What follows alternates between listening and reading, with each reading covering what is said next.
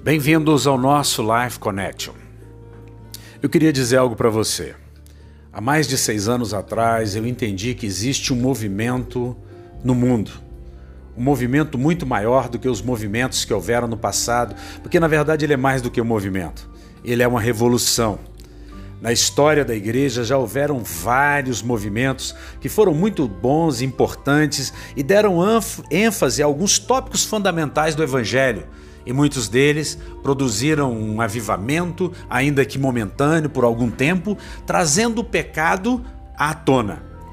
Mas eu entendo, e nós entendemos, e muitos como eu entendem, que a revelação genuína, chamada graça, é um movimento diferente, é um agir diferente, muito maiores do que os anteriores, porque a ênfase agora está totalmente direcionada a Jesus.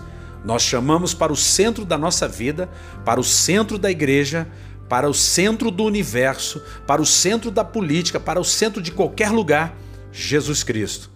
A mesma ênfase que os discípulos pregavam, a ênfase que está no próprio Evangelho e no autor do Evangelho.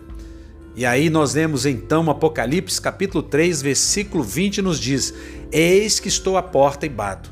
Se alguém ouvir a minha voz e abrir a porta, entrarei e cearei com ele e ele comigo. O que nós percebemos é que Jesus está batendo na porta, que muitas vezes Jesus está sendo relegado a um segundo plano. O lugar de destaque não é dele, é às vezes do homem, é às vezes do líder, é às vezes do político, é às vezes de uma série de outras coisas, mas Jesus não é o primeiro.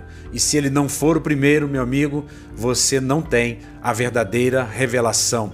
Você não vive a plenitude de vida e você de fato não experimentou um vinho novo.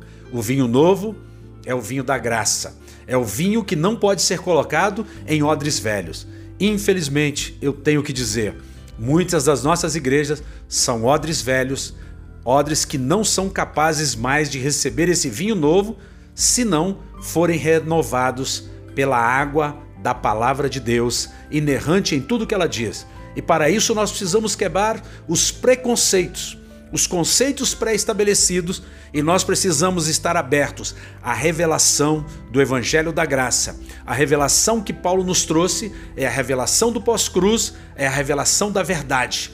Que a Igreja de Jesus seja tomada por essa revolução chamada graça esse é o último avivamento que vem sobre a face da terra e que vai alcançar o mundo, abalar as estruturas do inferno, as nações. O Brasil está nas mãos da graça e da verdade chamada Jesus, do Evangelho da Graça, não desta mistura. Um beijo grande no coração, fiquem com Deus.